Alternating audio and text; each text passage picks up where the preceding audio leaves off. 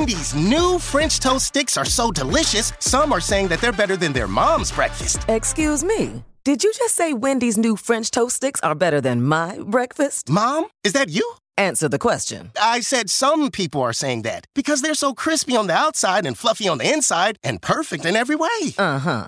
And what do you think? I think it's time to tell people to choose wisely. Choose Wendy's new sweet and crispy homestyle French toast sticks. That's still not an answer. At participating U.S. Wendy's during breakfast hours. Hear that? That's the sound of a patient whose health data is protected from a cyber attack. And that, that's the sound of a financial system that's digitally secured from bad actors. Right now, there's an invisible war being fought on a digital battlefield that impacts what we do every day. That's why at Peraton, we do the can't be done to help protect the vital systems we rely on. Because if we don't, the alternative is unimaginable. Peraton.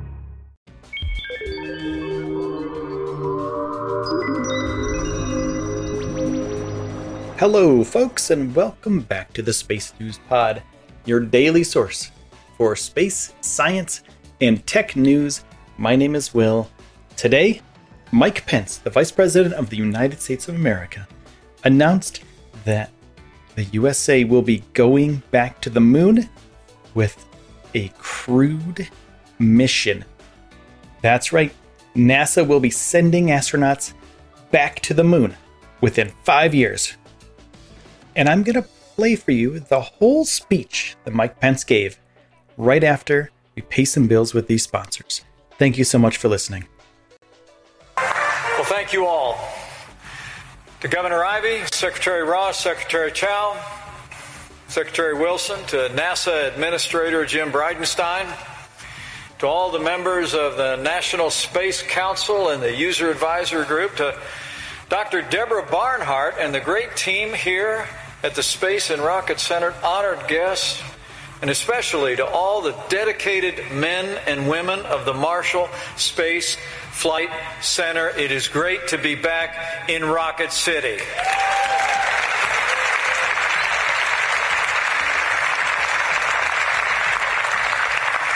Thank you for joining us for this fifth meeting of the National Space Council at an enormously important time in American leadership in space.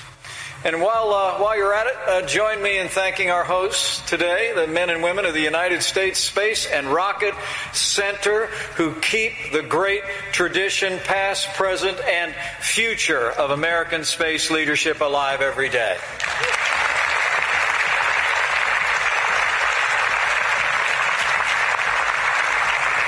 And speaking of space enthusiasts, allow me to bring greetings from a friend of mine and a man who is committed to securing American leadership here on Earth and in the boundless expanse of space. I bring greetings from the 45th President of the United States of America, President Donald Trump.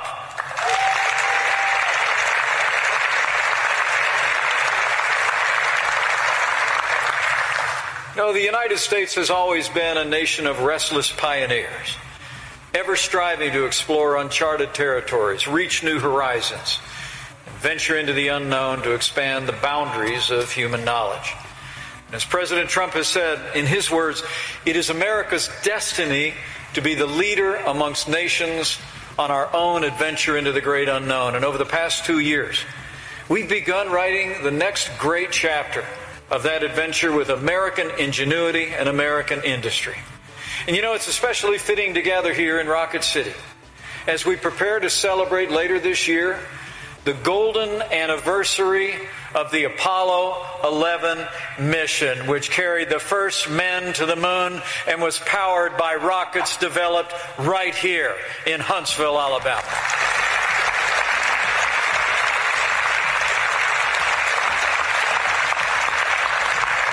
And as we approach that anniversary, I can tell you it's a special honor and a privilege for us to be joined in this effort by one of those two courageous astronauts whose lunar module set down on the Sea of Tranquility. Ladies and gentlemen, would you mind getting on your feet and helping me to welcome and thank Apollo 11 astronaut Buzz Aldrin for a lifetime of service and heroism?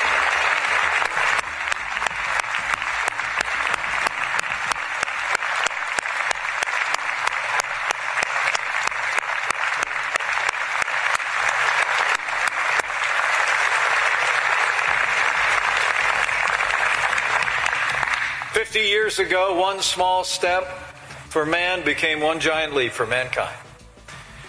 But now's come the time for us to make the next giant leap and return American astronauts to the moon, establish a permanent base there, and develop the technologies to take American astronauts to Mars and beyond. That's the next giant leap.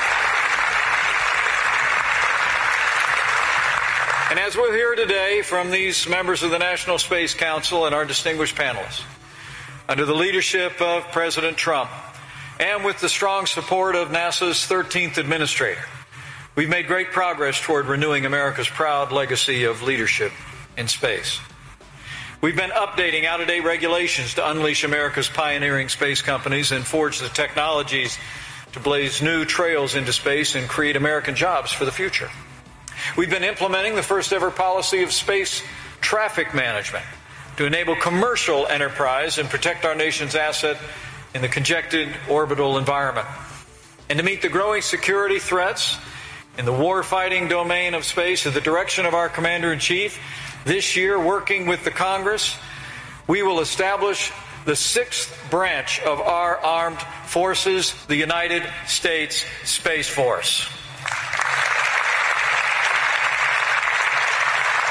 In fact, I'm proud to share with all of you that the President has announced his nominee to lead the new Unified Combatant Command, the United States Space Command, today.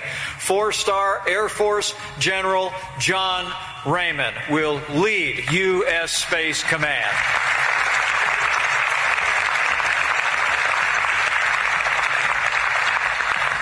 And while we're mentioning people that we admire, I know she'll soon be returning to the academic world. But let me take this moment to thank uh, Air Force Secretary Heather Wilson for her tireless work and the historic role she has played in helping the Air Force launch the United States Space Force. Thank you, Heather, for your service to the nation.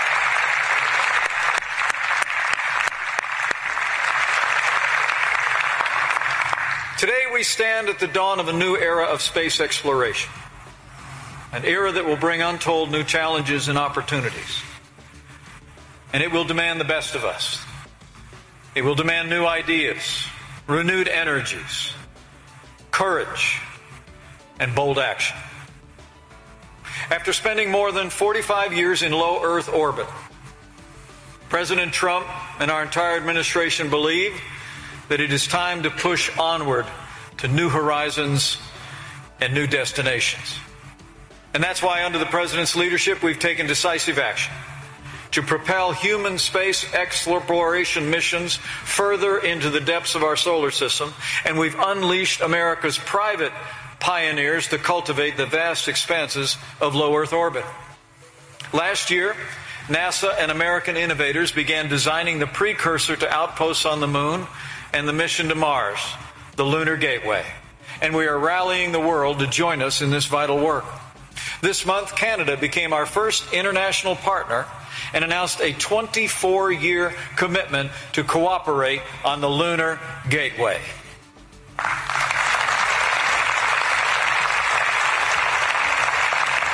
And as we speak, we're working with Congress to provide $500 million to get an American crew aboard this lunar orbiting platform in the coming years.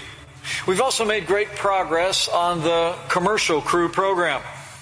This month, the Crew Dragon's successful mission was the first time since the last space shuttle flight in 2011 that we launched an American rocket from American soil designed to send humans to, sp- to space orbit. And as President Trump said not long ago, before the year is out, American astronauts will go back to space on American rockets.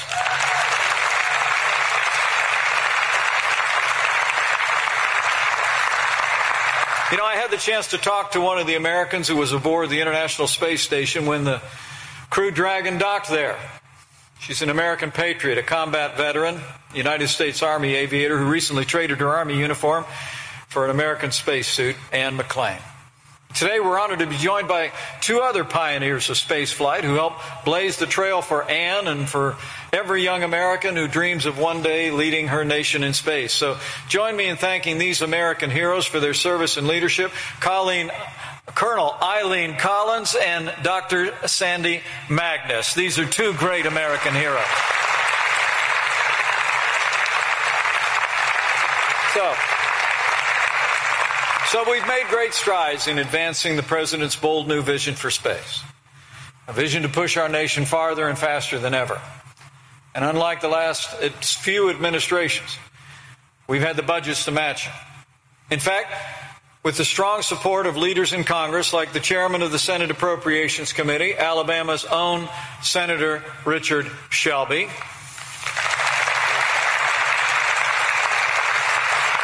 The president has already signed into law the largest NASA budget since the days of the Apollo program, and we fully funded the Space Launch System and the Orion space capsule.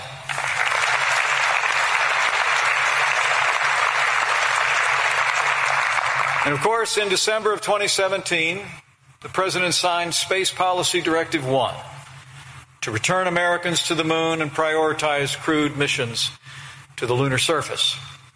SPD 1, as it's come to be known, marked a watershed moment for America's space enterprise. Since the disastrous decision to cancel the Constellation program in 2010. The truth is, NASA's exploration efforts were left adrift with no clear direction, focus, or mission. To your credit, the men and women of the Marshall Space Flight Center never gave up.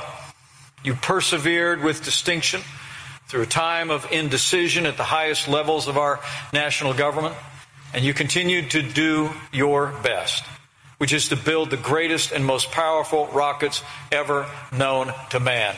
Give yourselves a round of applause for persevering here at Marshall and developing the rockets of the future. With Space Policy Directive 1, President Trump finally gave NASA the clear direction and clear mission that it needs. As President Trump said, we will return American astronauts to the moon for the first time since 1972 for long term exploration and use. And as he said, not only to quote, plant our flag and leave our footprints, but to establish a foundation on the moon for an eventual mission to Mars.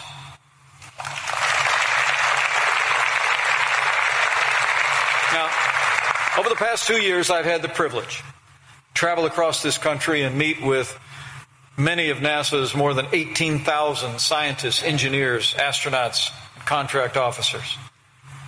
Everywhere I go, I see renewed energy and excitement. The President's commitment to American leadership in space is inspiring. But to achieve our objectives, I came here today to say that NASA must meet that new spirit with new urgency and the focus that it all deserves. Just a few moments ago, Buzz Aldrin was reflecting on his time in the Apollo program. He talked about that fabled Apollo 11 mission. He said in 1962 we had an objective, we had time, but we didn't have a plan. In Space Policy Directive 1, the president directed NASA to create a lunar exploration plan. But as of today, more than 15 months later, we still don't have a plan in place. But Administrator Bridenstine told me five minutes ago we now have a plan to return to the moon.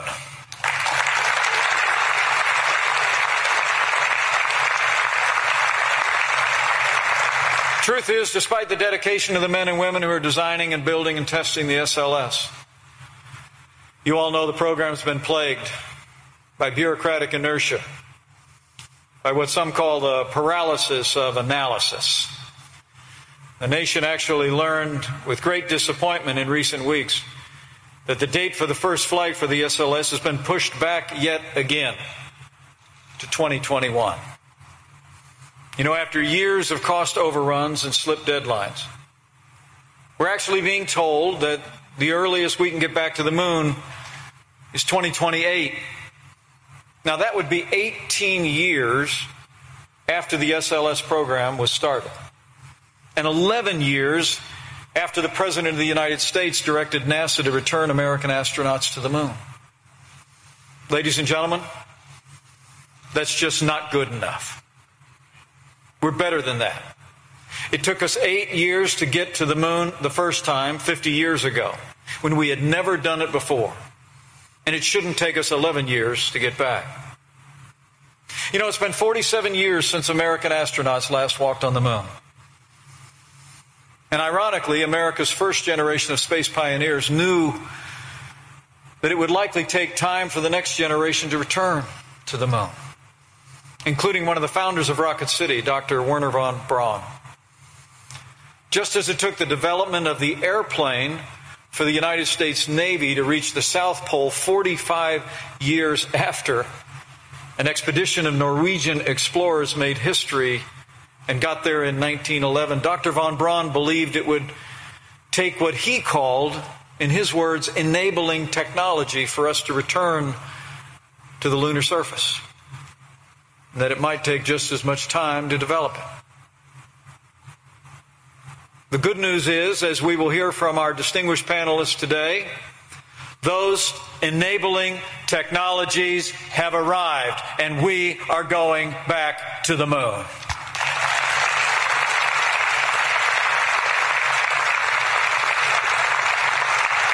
Because of your work, because of the ingenuity, dedication, and entrepreneurial spirit reflected in this room and throughout the American space enterprise, since the end of Apollo 11, we've forged incredible breakthroughs in our technology that have allowed us to go further, more safely in space than ever before.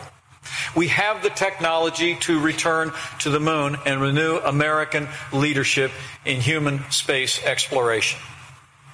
What we need now is urgency.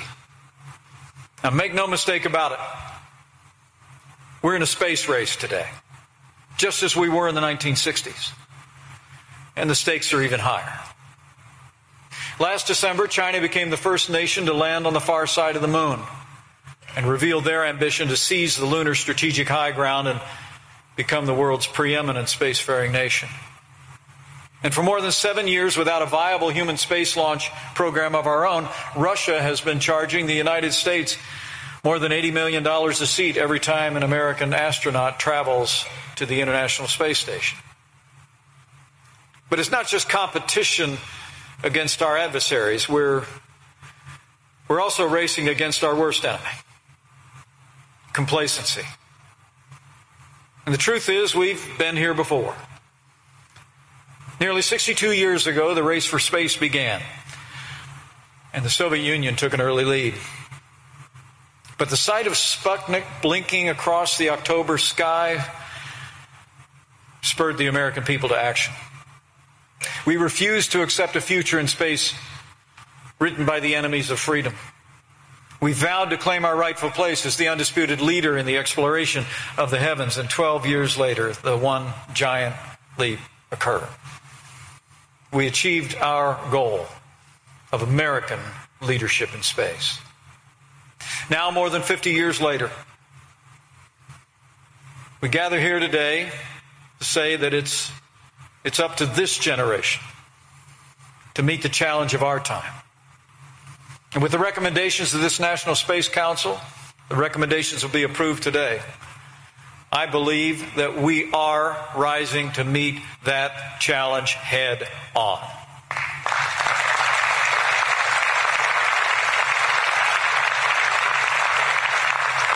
Just as the United States was the first nation to reach the moon in the 20th century, so too will be, we be the first nation to return astronauts to the moon in the 21st century.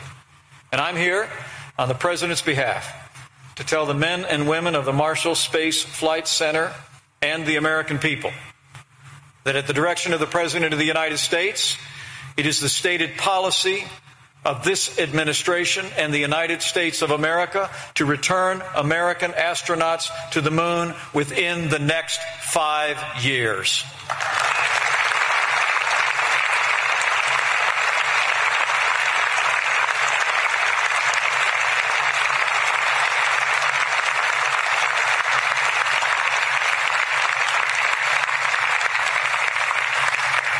And let me be clear.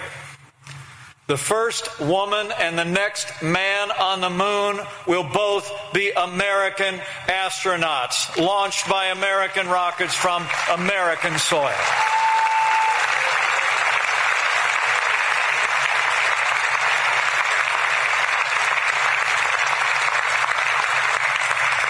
But to accomplish this,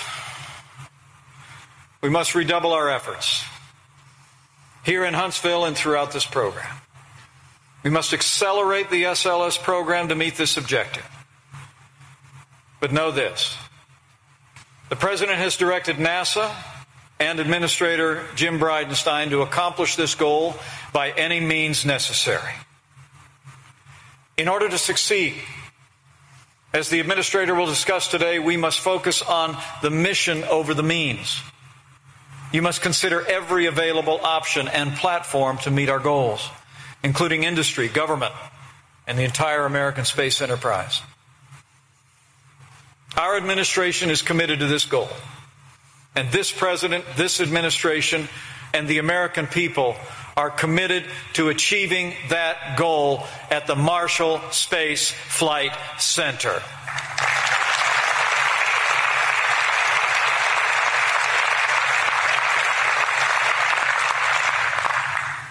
Truth is, we're committed to Marshall. The incredible history that you have here. But to be clear, we're not committed to any one contractor. If our current contractors can't meet this objective, then we'll find ones that will. If American industry can provide critical commercial services without government development, then we'll buy them. And if commercial rockets are the only way to get American astronauts to the moon in the next five years, then commercial rockets it will be. Urgency must be our watchword. Failure to achieve our goal to return an American astronaut to the moon in the next five years. It's not an option. As we will discuss today, this will require renewed focus and a relentless will to achieve our mission. And that's exactly what you have in abundance here in northern Alabama. You know, urgency has always been in the DNA of Rocket City. The men and women of the Marshall Space Flight Center know exactly what it takes to be first. To be first in space because you've been doing it for generations. It was here you built the Jupiter C rocket that carried into orbit America's first satellite, Explorer 1. It was here you spent 15 grueling months executing over 200 tests of the Redstone rocket that launched America's first astronaut into space, Alan Shepard, on the Mercury 7, the Freedom 7 Mercury capsule. And it was here you answered the call of the nation, stunned the world. In less than eight years, you built a rocket that carried the first men to the moon, the mighty Saturn V that we see before us today. The hardworking men and women of Rocket City have always embodied the American pioneering spirit. Restless energy, urgency, national pride, and impatience with anything less than the best. And we know that it will be here in Rocket City where America will build a new generation of rockets that will carry American astronauts back to the moon, onto Mars, and to worlds beyond. For more than 60 years, Huntsville, Alabama has built the finest rocket propulsion systems in the world. And we want to ensure it remains that way for the next 60 years. As we continue to push farther into our solar system, we'll need innovative new propulsion systems to get us there, including nuclear power.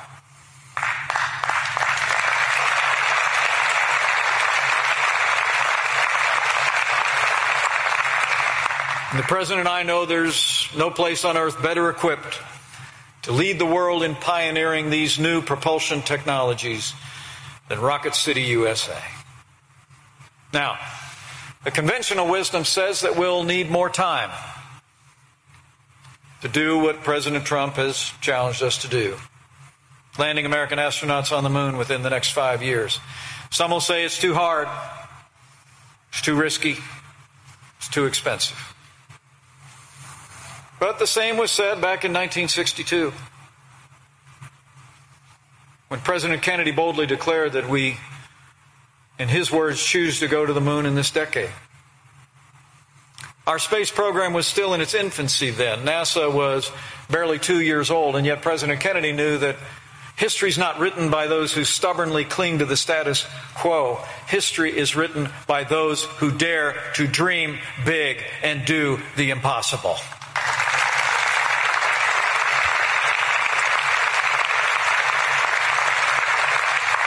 Then, as now, the United States didn't have a rocket capable of sending a spacecraft to the surface of the moon. But now, as then, the United States has a president who's a dreamer, who understands that this is a challenge that, once again, we are unwilling to postpone, and one which we intend to win again. President Trump knows that meeting this challenge will require a great national investment of time, talent, and resources. But the costs of inaction are greater. The United States must remain first in space in this century as in the last, not just to propel our economy and secure our nation, but above all, because the rules and values of space, like every great frontier, will be written by those who have the courage to get there first and the commitment to stay. And as Americans, and as heirs of this great nation dedicated to life, liberty, and the pursuit of happiness, it's nothing less than our duty to ensure that our most cherished values are the foundation of mankind's future in space.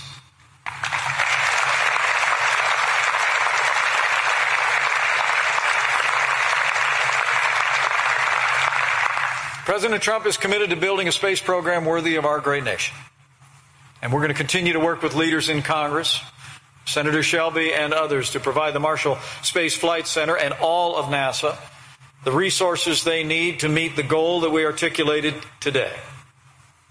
But, as I said, mission success will require more than just money. And that's why today, the National Space Council will send recommendations to the President that will launch a major course correction for NASA and reignite that spark of urgency that propelled America to the vanguard of space exploration 50 years ago. As you will hear in these recommendations, we will call on NASA not just to adopt new policies, but to embrace a new mindset. That begins with setting bold goals and staying on schedule. To reach the moon in the next five years, we must select our destinations now. NASA already knows that the lunar South Pole holds great scientific, economic, and strategic value. But now it's time to commit, to go there. And today, the National Space Council will recommend that when the first American astronauts return to the lunar surface, that they will take their first steps on the moon's south pole.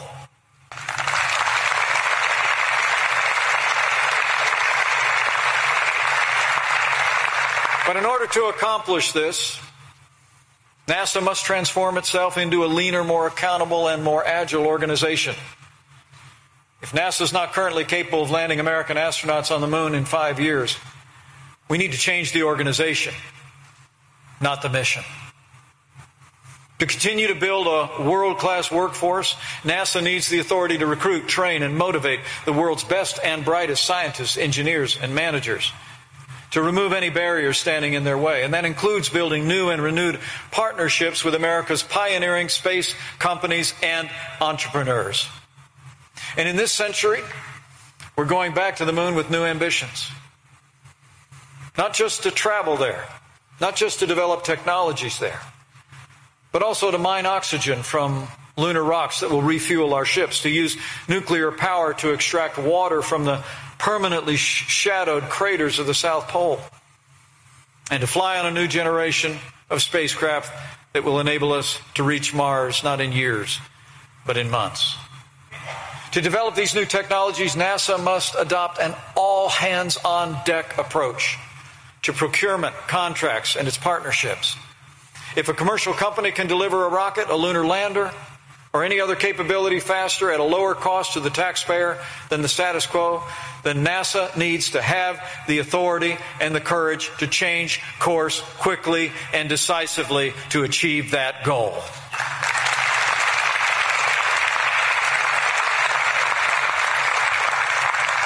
As we proved during the Apollo program, we, we don't need to sacrifice quality or safety to achieve speed and efficiency. We're not asking anyone to take unnecessary risks. Rather, we're challenging everyone involved in America's space enterprise to think bigger, fail smarter, and work harder than ever before. The task before us will involve sacrifice and determination, hardship and hazard. But as we embark on this journey, we would do well to remember the words spoken by the late Gene Cernan, the last man to walk on the moon. Before he boarded the lunar module 45 years ago, Gene said, and I quote, America's challenge of today has forged man's destiny of tomorrow. As Gene Cernan knew then, the exploration of the heavens in this still new century will go forward with or without the United States. But Americans don't do second place. Americans lead. And so we will.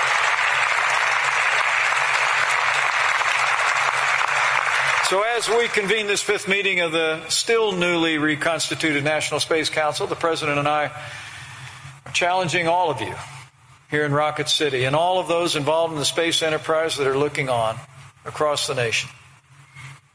Step up. Get ready to do your part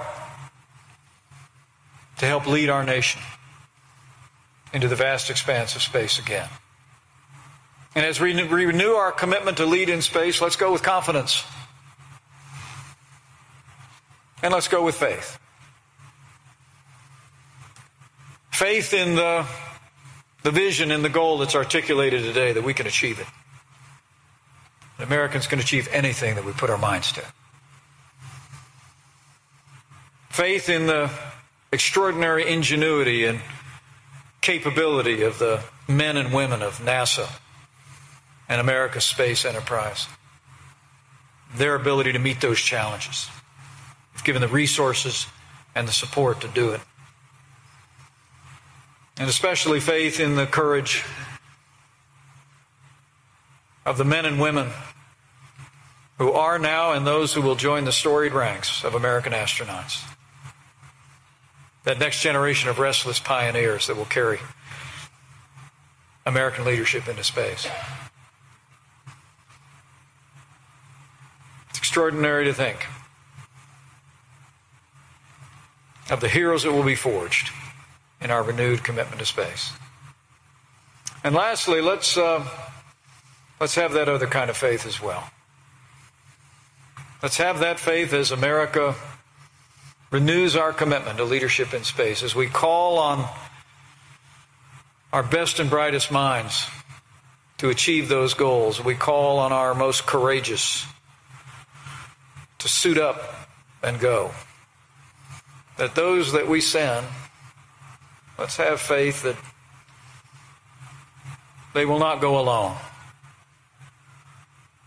Whereas millions of Americans have cherished throughout our long and storied history of exploration by this nation. Let's believe, as the old book says, but there's nowhere we can go from His Spirit. If we rise on the wings of the dawn, if we settle on the far side of the sea, even if we go up to the heavens, there His hand will guide us, and His right hand will hold us fast.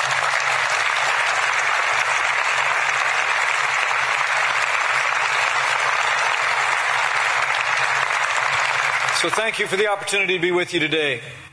Thanks again to all the members of the National Space Council and all the extraordinary Americans gathered here today. I leave here with confidence that with the leadership of President Donald Trump, with our renewed commitment to space, with the courage and ingenuity of this new generation of explorers, and with God's help, that America will once again astonish the world with the heights we reach, the wonders we achieve, and we will lead the world in human space exploration once again. Now let's get to work. Thank you all. God bless you. So that was Vice President Mike Pence announcing that humans will be going back to the moon in the next five years, no matter what, no matter what the cost, we're doing it. So, that being said, that's the end of this episode. And I want to say thank you so much for listening. I really do appreciate it. Thank you for taking the time out of your day to spend that time with me here on the Space News Pod. And that is the end of the episode, my friends. My name is Will, and this has been the Space News Pod.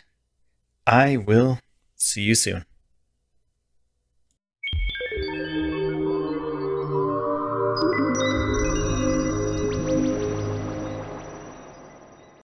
Want to tell the people in your life you appreciate them?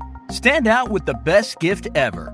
Minky Couture luxury blankets are the best gift ever for appreciation and recognition to say thank you every day of the year. And you won't have to worry about the best gift ever being late because Minky can fulfill your orders without the supply chain frustrations. Minky Couture has you covered at minkycouture.com.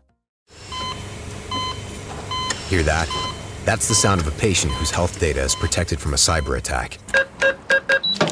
And that, that's the sound of a financial system that's digitally secured from bad actors. Right now, there's an invisible war being fought on a digital battlefield that impacts what we do every day. That's why at Peraton, we do the can't be done to help protect the vital systems we rely on. Because if we don't, the alternative is unimaginable. Peraton